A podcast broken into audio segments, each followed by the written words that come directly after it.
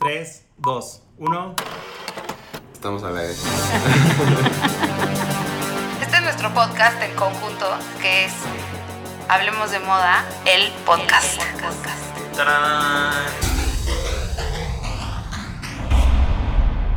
Hola, hoy es martes de Hablemos de Moda, el podcast. Soy Claudia Cándano y estoy aquí con... Hola, yo soy Raúl Álvarez. Y yo soy Jordi Linares. Jordi está lejos, entonces tal vez lo oyen un poquito a la distancia porque se fue a hacer una limpia, fue un temazcal. O sea, Jordi va a regresar renovado. Zen. Campeón, va a regresar el campeón de la renovación. Exacto, ando en renacimiento, pero eso sí, siempre hay tiempo para grabar el podcast. Exacto. Bueno, qué bueno que estás en renacimiento. Hoy les cuento que hoy vamos a hablar de zapatos, de la democratización de los zapatos, ¿no? Porque aunque los zapatos siempre han sido democráticos, las marcas no siempre lo fueron, ¿no? Porque había las marcas que se utilizaban hace 80 años eran más marcas de lujo como Jimmy Choo, eh, No, Salvatore Ferragamo, Ferragamo, Chanel, eh, Roger Vivier, ¿no? Exacto. Como que esas eran las marcas que se usaban y de repente llegó al mundo una forma de comprar zapatos que no te costaran una fortuna y que estuvieran En, en trend, ¿no? Exacto. Entonces por ahí vamos. Creo que es a lo que nos referimos, ¿no? Con esta parte de democratización, porque digo, al final todos usaban zapatos, pero es esta parte de poder tener un zapato con una propuesta y un diseño interesante, que fuera muy vistoso y que lo pudieras pagar. Exacto. Y creo que uno de los, de los pioneros en hacer este, zapatos accesibles, aunque en México hay muchas marcas que yo recuerdo que eran accesibles desde hace muchos años, como eh, Michel Domit, Michel Domit, Dionet. Dione, ajá. Como internacionalmente, Steve Madden puso como la pauta, ¿no? Se hizo un negocio millonario como las otras marcas de zapatos de lujo, pero que los zapatos no te costaban, te costaban igual un 80 dólares, 60 dólares, o sea, había variedad. Exacto. No, y, y- y también algo que hizo muy bien Steve Madden es que creó como su propia identidad, de que eran estos modelos de zapatos super flashy, ¿no? O sea, por, por eso, por- o sea, eran las plataformotas y en, en fosforescentes, en colores como, como, o sea, o sea te, te daba más de la opción de, de un diseñador, o sea, no sé cómo decirlo, sino... Y en una misma tienda podías comprar los zapatos de, zapatos de hombre y zapatos de mujer. Me acuerdo perfecto. ¿Se acuerdan como de estos zapatos bolicheros? O sea, que se- neta parecían de boliche, de hombre y de mujer, como en los 2000 bajos, como 2002, 2004, por ahí, Ajá. que estaban súper de- en trend. Steve Madden era el que tenía los zapatos bolicheros más cool, o sea, incluso más que las marcas de lujo. Exacto. Sí, sí, sí. Eh, O sea, y lo que hizo fue hablarle a, a un mercado joven también, o sea, porque me acuerdo perfecto cuando, cuando fue un hitazo, fue, o sea, digo, se fundó en, los, en 1990, pero como que por ahí de los 2000 cuando Mean Girls y todas estas películas, que todas querían andar como en tacón, o bueno, andaban en unos flats horrendos o en un tacón. ¿no? Exacto. Su, su signature fue eso, fue las plataformas. O sea, él estaba como muy inspirado por Bowie y por toda esta onda disco y le entró con todas las plataformas y dio millones de opciones, pero su zapato, el que, el que lo lanzó a, a la fama y a, las- a los grandes inversionistas, fue el Mary Lou, que era una, como una versión diferente de los Mary Janes, eh, pero con sus variaciones, y entonces él crea el Mary Lou y fue con el que logra que, la, que los inversionistas de Wall Street le entren a su negocio para expandirse. De hecho, hay un super dato curioso. En la película del Lobo de Wall Street, hay un momento en que le están dando como un pep talk a los, a los, este, pues a los que trabajan ahí en Wall Street y sale un, como si fuera Steve Madden y le dice, ¿cómo vamos a hacer que el stock de Steve Madden, o sea, las, las, ¿cómo Sí, se llama? acciones. Que las acciones de Steve Madden crezcan. No le llaman Steve Madden, pero es una representación de Steve Madden y se me hace padre porque como hablábamos fuera del aire, Jordi dice que Steve Madden fue el primer diseñador de zapatos accesibles que se volvió también una figura dentro de la, dentro de la industria. Un rockstar. Un rockstar, Ah, que, que claro. justo de hecho en, en el Lobo de Wall Street sí le, sí le llaman Steve Madden porque eh, está, justo pasa en esta escena en donde él presenta a los Mary Lou's y toda la gente de, de Wall Street se le ve encima, ¿no? Como que no entienden de lo que habla. Dicen, ¿qué es esto? Y de hecho en su documental él se refiere a esa escena Y, pues sí, él estuvo muy vinculado a, esto, a estos personajes de Wolf of Wall Street y por eso más tarde acabó en la cárcel, pero, pero sí, justo, se hizo un rockstar que ahora hasta en películas sale su historia. ¿Y, y quién, oh, Clau, tú tuviste esos Mary Lou, seguro? Es que no me acuerdo bien de los Mary Lou, ahorita los veo. Obvio. Ah, obvio tuve los Mary Lou, o sea, qué horror. Son espantosos. Son espantosos. además, yo tuve muchos zapatos de, o sea, a mí me gustaba mucho Steve Madden, porque cada zapato que salía, como por ejemplo las botitas de Chloe, que se volvieron un hitazo, y son las que tienen, que son como vaqueras, pero que tienen estoperoles en como en en formitas dorados. Steve Madden tenía su propia versión, o sea, no eran una copia igualita, como, la, como otras que por ahí había que eran idénticas, ajá, pero era como, pues sí se parecían, pero estaban muy cool y eran como la versión de Steve Madden. O las, los tenis Marant, que todo mundo hizo su versión de tenis Marant accesibles. Los de Steve Madden tenían más ondita porque tenían como, no sé, no eran igualitos que los Marant, ¿no?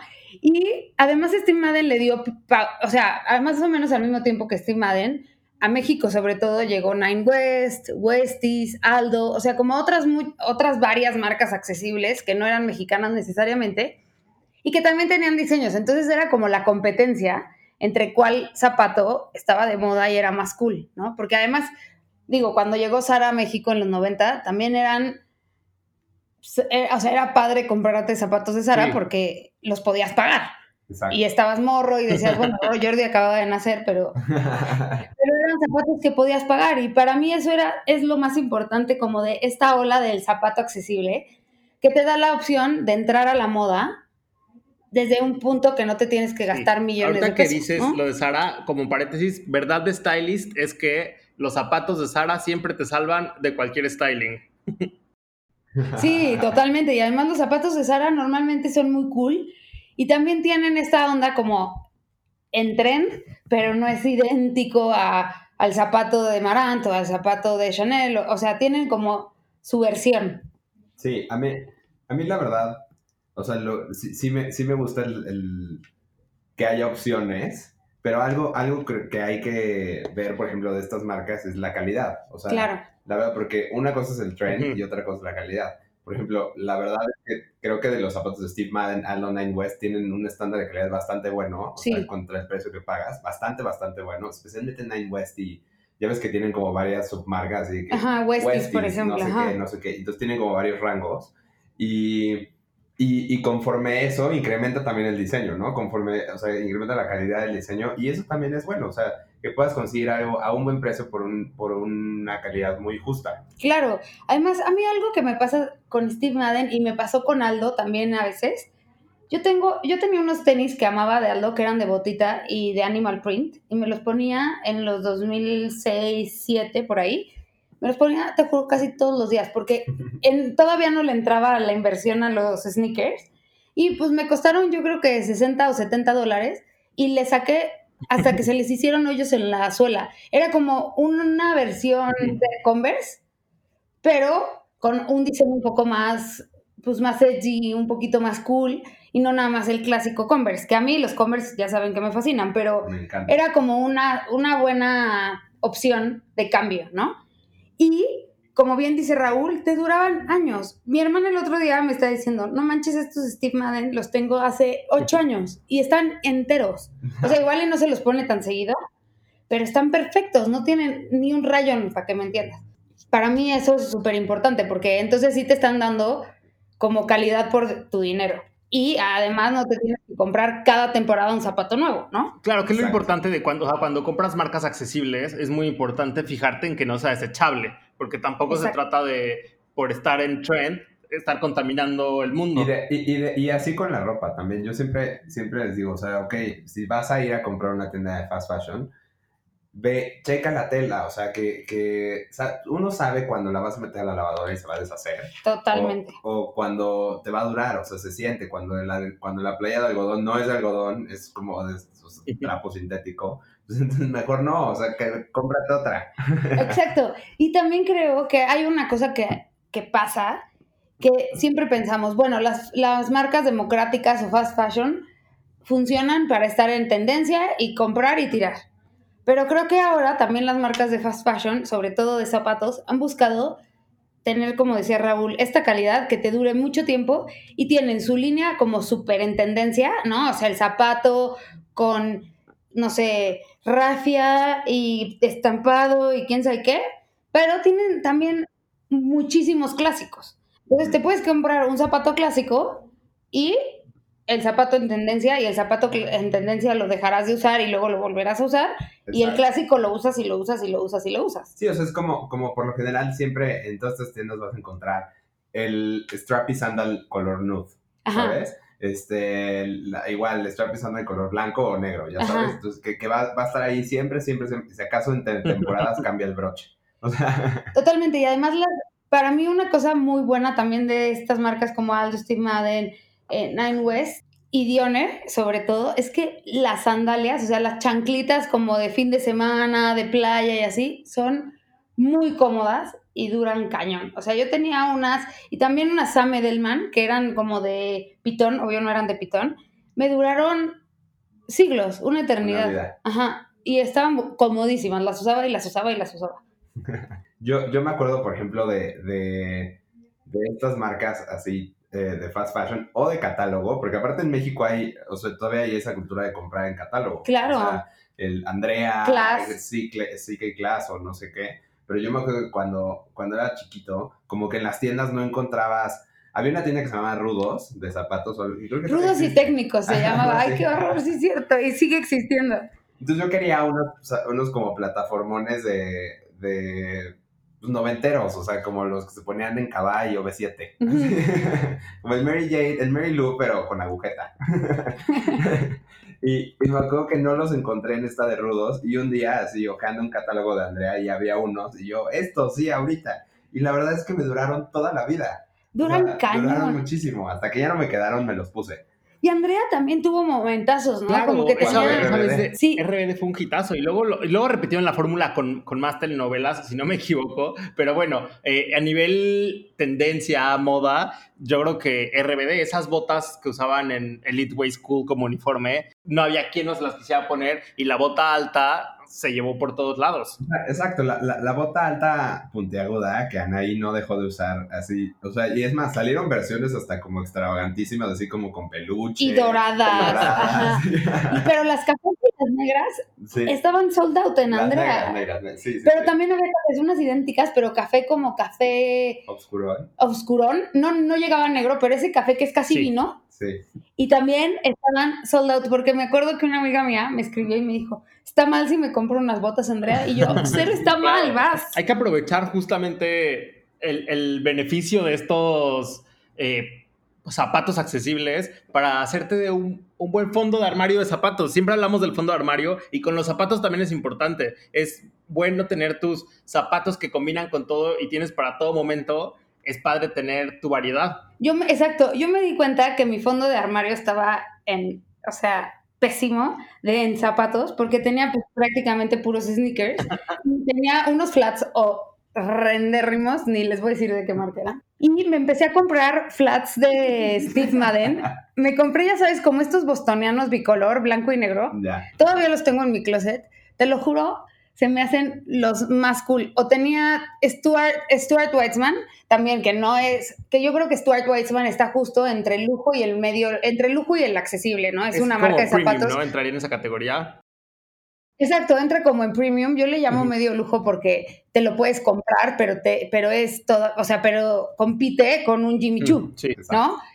Y me compré unos fosfo, ya los vendí, pero me compré unos, unos rosa fosforescente me los ponía, yo creo que tú me los, me los viste seguro, Pitch. Me los ponía muy seguido, vestida de negro y mis zapatos fosfo. Claro, no te imagino en bostonianos fosfo.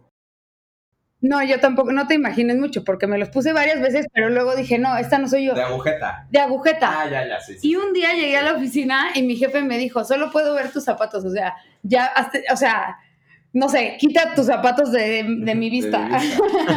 Oye, pero ahora que dices justo este, este, fondo de armario, que ahora que mencionas esta parte de fondo de armario, lo pienso y mis botas negras go-to que uso para todos lados son de Steve Madden y también es como, me han salido de muy buena calidad y es como una botita negra clásica que uso para cualquier momento. Y están bien cool esas botitas porque además la piel Sí, se ve y suavecita, ahorita ¿no? que ya tienen mucho uso, eh, se ven como, ya sabes, bot- botita madreada, pero cool. y ya, y saben que también, creo que Steve Madden también, bueno, y, y yo incluso, incluso Aldo también ampliaron, bueno, más bien, Aldo, Steve Madden, como todas las que son competencia, ampliaron su, su espectro y empezaron a vender bolsas, de repente por ahí una chamarra y un saco y, y como prendas de ropa, pero como muy específicas y accesorios, ¿no? Bisutería que te podías combinar. Entonces era como, vas a esa tienda, te compras como tus, tus cool... Salías, salías lleno de todo. Ajá, y te compras dos, tres cositas y ya estás como hecho y cool. También, también algo que, que- que pasó, o sea, de eso que decías de que había mucha variedad, es que también encontrabas, por ejemplo, cuando Steve Madden compró marcas como la licencia de Betsy Johnson, de Ajá. Betsy, este, de, bueno, de un montón. Entonces, si, si era, es como un universo aparte de, de moda, o sea, porque es muy extravagante, si lo piensas es muy, muy Totalmente. extravagante. Además, siempre pensamos que Steve Madden llegó a México o Nine West llegó a México la marca completa y no fue así. Dicanco, que era una, una Wow. distribuidora de zapatos, ¿te acuerdas de Sí, Dicanco? wow. Bueno, yo conocí un día al dueño de Dicanco y resulta que era mi primo y se llama Diego Cándano. Ya, creo que ya no existe Dicanco, pero llegué a un desayuno así de, ay, Clau, me, me- escribió el PR y me dijo, ¿quieres ir a desayunar con el, con el dueño de Dicanco? Y yo, claro. Me dijo, "Sí, creo que es tu, algo tuyo porque se llama Diego Cándano. Y yo, ay, pues sí, seguro somos primos segundos o algo así. Y llego al desayuno y lo veo de lejos y se parecía tantísimo a mi papá No. que dije, tal vez es mi hermano. no es cierto, papá. Pero dije, qué bárbaro, se parece muchísimo. Entonces ya llegué y le dije, estás igual a mi papá, qué ansia. Y me dijo, es que mi tío, y sí, era el tío segundo de mi papá, y pues la familia Cándano, todas muy parecida. Y él me dijo, es que yo vi que en México no había tantos zapatos accesibles. O sea, o te tenías que comprar los zapatos en León, que no es que esté mal, está perfecto, o te tenías que comprar los zapatos en Estados Unidos. Claro. Entonces, por eso decidí traerme estas marcas. Y la verdad fue un hitazo, porque fue el momento en el que todos estábamos felices de podernos comprar zapatos de Steve Madden que, o Nine West o Westies, que nada más veías en los moles en Estados Unidos, ¿no? Sí. Entonces se me hizo como, bueno, les conté esta anécdota porque me dio mucha risa que se Es parecía padrísima esa anécdota. Y, y no, y qué cool el input justo de por qué llegó aquí. Porque está, todo el mundo Claro. tiene como esta necesidad. A mí me impresionó, leí por ahí el dato de que Aldo tiene 200 millones de clientes por año eh, y tienen presencia en 99 países. O sea, se me hace un mundo. Y también algo que me llamó la atención es que ellos sí cambian de diseño respecto al país en el que están. O sea, como que sí tienen equipos que, que buscan hacer diseño más enfocado al país. Entonces se me hizo muy padre y unos números monstruosos. Y eso también está padre porque cuando yo platiqué con los compradores, o sea, de Dicanco justo, me decían, es que aquí no podemos traer, que tenían Superga, por ejemplo, ¿no? Decían, si no traemos los Superga blancos a México, es como que no trajimos nada. O sea, las mexicanas quieren tener sus Superga blancos.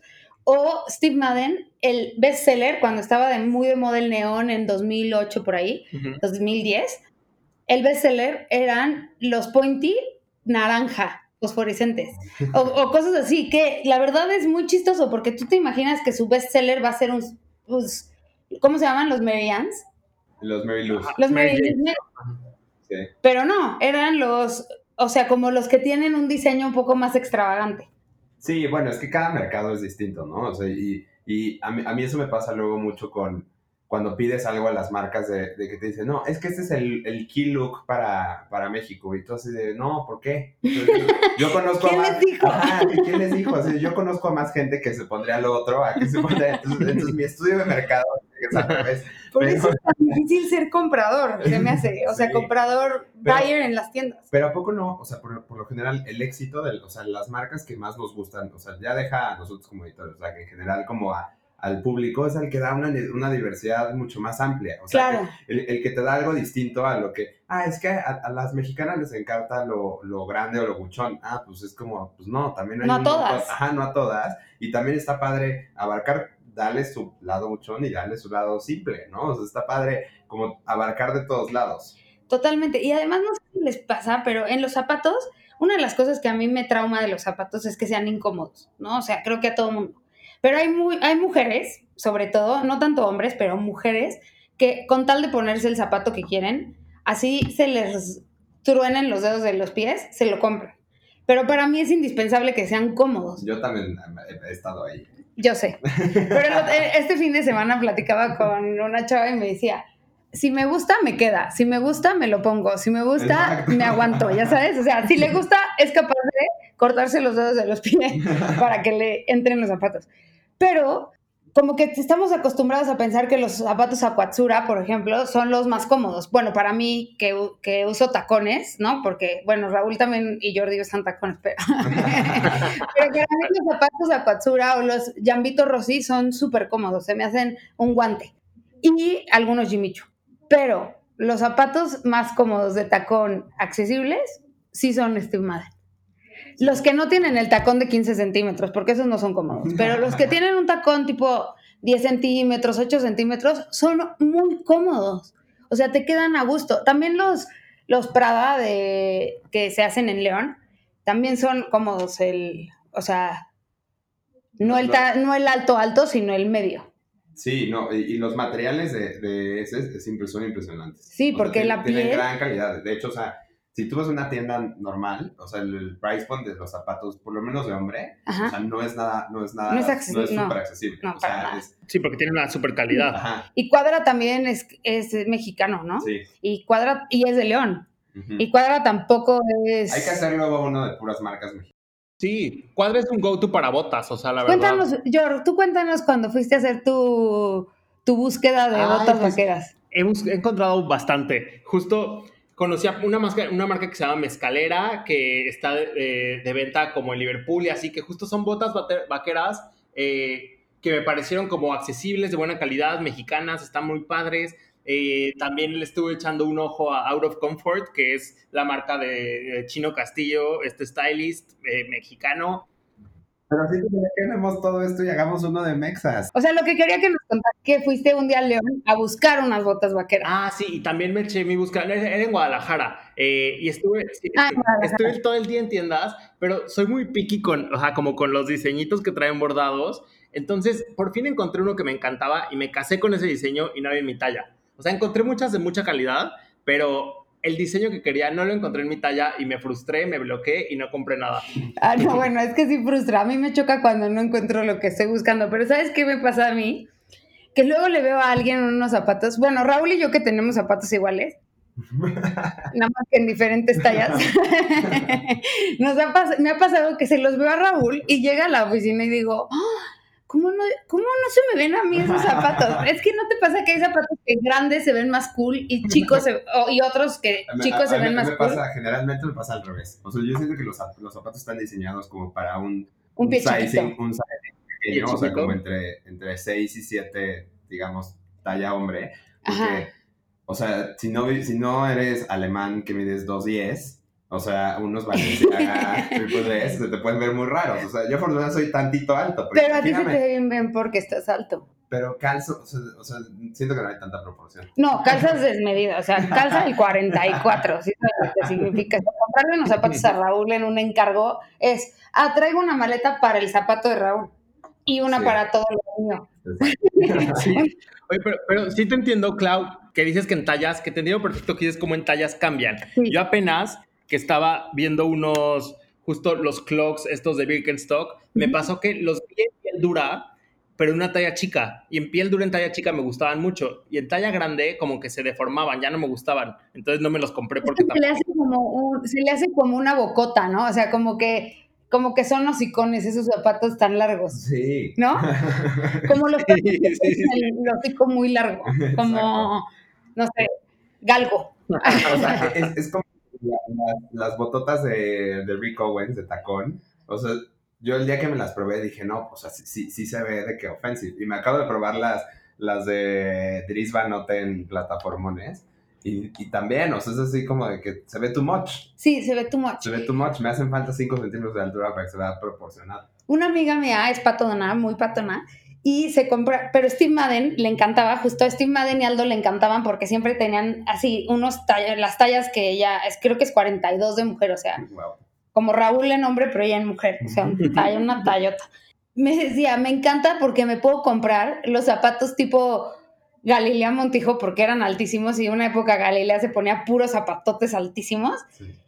De mi talla. Entonces estoy feliz porque me compro la plataforma gigante, me compro. Y yo, es que no te los compres, pareces un, un gigantón. Y se atacaba de la risa, pero tenía los fosforescentes, los Mary Lou's, todos los, todos, todos, todos los zapatos de Steve Madden.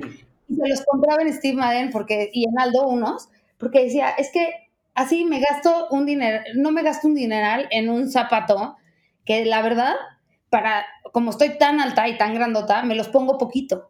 Entonces, si son muy caros, la neta no me los voy a, o sea, me da codo, mejor me compro los tenis caros, hazte cuenta. Y eso se me hacía como también una buena manera de darle la vuelta. Y hablando de cómo, cómo todas estas marcas también de, de, de zapatos affordable han, han marcado como, como tendencia, o sea, las campañas de Steve Madden son, son, o sea, no cambian hace años, ¿sabes? Sí. O sea, como que han tenido diferentes approaches, pero, o sea, la foto en ultra angular, el lente ultra angular donde se ve el zapatote así enorme y que casi, casi las modelos son brats, Y, sí, y siempre se ve un coche, ¿no? Y Siempre se ve como un coche y calle neoyorquina. Ajá. O sea, la última campaña de Fenty de zapatos de Rihanna es así. Sí, o sea, o sea, Muy parecida, claro. Muy parecida. Y bueno, o sea, y así regresando a RBD con Andrea, o sea, era como, o sea, cómo se ha habido varios momentos en donde la moda, pues que es para todos, ha, ha causado más tendencia que incluso las, las marcas de lujo, ¿no? Y en Nueva York a mí me ha pasado que, está, que he ido a, a Steve Madden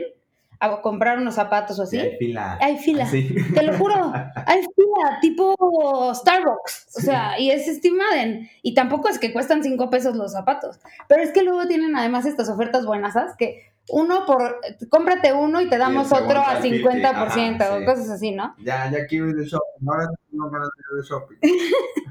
¿Cuáles son los zapatos, o sea, que ustedes, que todavía tienen en su closet, que se han comprado de una marca affordable, o sea, de una marca democrática, más democrática? Yo mis botitas, sí. O sea, y las recuerdo porque eran nuevas cuando me fui a, a un viaje de él a Nueva York y me acuerdo que recorrí así, caminé. Todo Nueva York bajo la nieve, pero yo estaba decidido a caminar ese día y, y fue en mis botitas, entonces por eso les tengo más cariño, es son como mis compañeras de viaje. No, y además te sacaron ampollas, qué afortunado. Sí, no, no, no, y, y mis pies perfectos. Ya sé. Yo mis zapatos que me acuerdo que siempre que tengo desde entonces son esos bostonianos este de bicolor, blancos con negro, que me fascinan. Ya no me los he puesto, me los voy a poner un día, voy a venir de bostoniano bicolor. Vas a venir de Bostoniana. ¿Y tú, Pichi? ¿Te acuerdas de alguno? Yo, la verdad, mm, híjole, no sé, ¿eh? pero creo que hay una marca también que según yo es mexicana, sí, o sea, sí debe ser mexicana, se llama Julio de Mucha, de Mucha, este, que la verdad tiene muy buenos zapatos de hombre, y tengo unos como, como, ay, como, como penny loafers, negros, que ahí viven en mi closet desde hace mucho tiempo, y me los pongo muy poco porque, porque me los pongo poco, siempre ando de tenis, pero en general están chidos y los amo. Buenazo. Oigan, nada más para terminar, para ustedes, ¿cuál es la diferencia, además del precio, de un zapato de lujo y un zapato, o sea, pagable? Un zapato de estas marcas que hemos mencionado en este podcast. Para mí es el proceso. O sea, justamente lo que te vende el lujo es una historia detrás eh, y esa historia incluye el proceso y el saber hacer de la marca. Entonces, es justamente, si tú compras un zapato de lujo, estás asegurando que trabajó el maestro artesano zapatero que lleva eh, tres generaciones en el negocio, en tu zapato, y que fue curtido a mano, que las costuras fueron hechas a mano, y ese tipo de detalles, que es lo que te aporta el lujo, como una historia y un background más amplio. Eh, la parte del zapato accesible, tienes diseño, pero realmente en manufactura no, no, tienes, no tienes un plus. Sí, o sea, no te, no te cuenta una historia la manufactura, claro. Yo creo que, o sea, definitivamente es, es, es el, el número de producción. O sea, sí, sí, sí, ¿cuántas veces hemos estado ante que quieres un zapato y simplemente dicen, no, no hay, no hay, no hay, y se acaba cada vez porque la producción de las marcas de lujo de- definitivamente es, menor que la, que la de estas otras, otras marcas, ¿no? De, de fast fashion. Pero, porque, o sea, porque también el, el savoir-faire, que odio ese, o el saber hacer, como dice Jordi, que me gusta más. Saber hacer es bonito. Ajá. Este, por ejemplo, en Valenciaga dudo que tu triple S esté cosido y pegado No. por el, el maestro de maestros de las suelas de tenis del- de la historia. No, O para sea, nada. Bueno, sí, ahí sí no. No, es que creo que hay marcas de lujo que la tienen y hay otras que no lo tienen, claro está. También depende que, o sea, exacto, como qué zapato compres y demás. Pues yo creo que la, la diferencia es, es la limitante, o sea, definitivamente, de que uno es más limitado que otro. Claro.